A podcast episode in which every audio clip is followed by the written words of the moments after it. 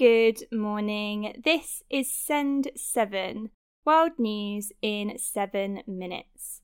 I'm Juliet Martin, and today is Thursday, the 17th of November, 2022.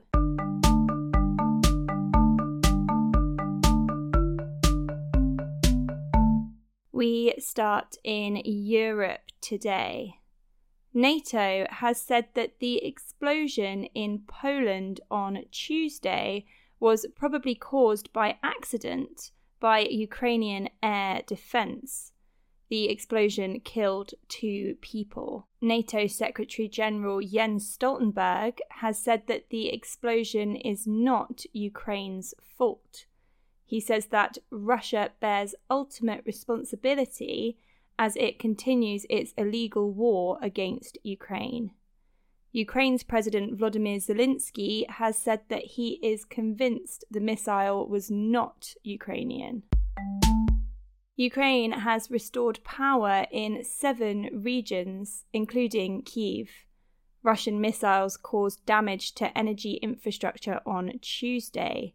Ukraine said it was the largest missile strike since Russia's invasion of Ukraine in February. The UK has issued its first spaceport license to a site in Cornwall. This is required for the UK to launch its first satellite. The UK Space Agency says the first launch is expected before the end of the year. The UK could become the first country in Europe with a site where satellites can be launched. Asia. In Kuwait, seven people have been executed.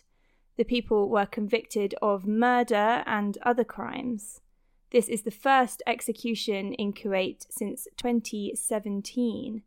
The European Commission has said that it strongly opposes the death penalty and it has summoned Kuwait's ambassador to the European Union. Iran has been accused of threatening French and British nationals. Iran has said that French intelligence agents have been arrested during anti government protests. France has denied this claim and asked for Iran to release all French citizens. During the G20 summit, French President Emmanuel Macron has said that Iran is becoming increasingly aggressive. Indonesia has passed on the G20 presidency to India. The G20 conference in Bali ended yesterday. Africa. Egypt's COP27 special representative Wael Aboulmagd has said that there is a larger than normal number of lingering issues. Reports say that leaders have not agreed on issues including the 1.5 degree limit for global warming. The conference ends on Friday. In Ethiopia, humanitarian aid has arrived in the Tigray region for the first time since the ceasefire was agreed two weeks ago. The region has had no international aid since August. The United Nations Food Agency has said that 15 trucks carrying food aid have entered through the region of Amhara.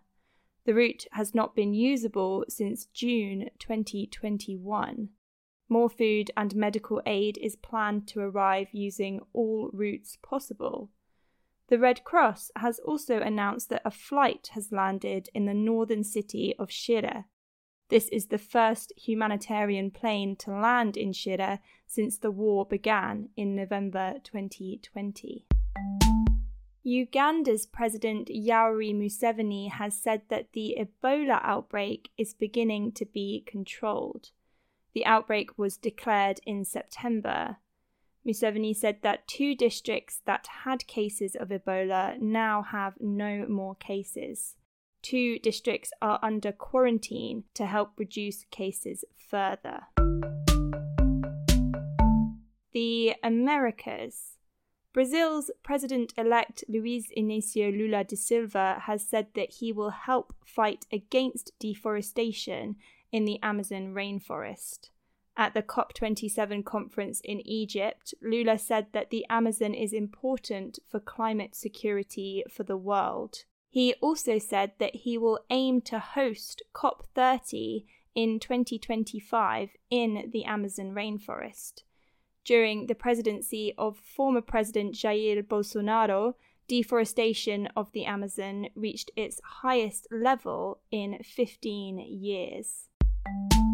Canada has imposed new sanctions on Iran.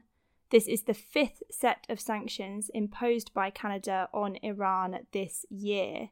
The sanctions target individuals and entities accused of being involved in human rights abuses or supplying Russia with drones for use in Ukraine.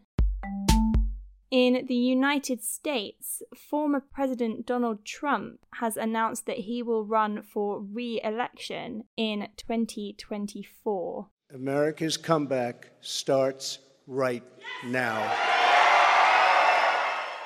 We turn the page on decades of globalist sellouts and one sided trade deals lifted millions out of poverty, and together we built the greatest economy in the history of the world. And in Mexico, the famous rescue dog Frida has died. Frida became a symbol of national pride after an earthquake in 2017. She was famous for wearing custom goggles and boots and was popular on social media. The Mexico Navy says that Frida rescued 12 people and located the bodies of 43 people. They say she gave hope to thousands of Mexican families in the most pressing moments.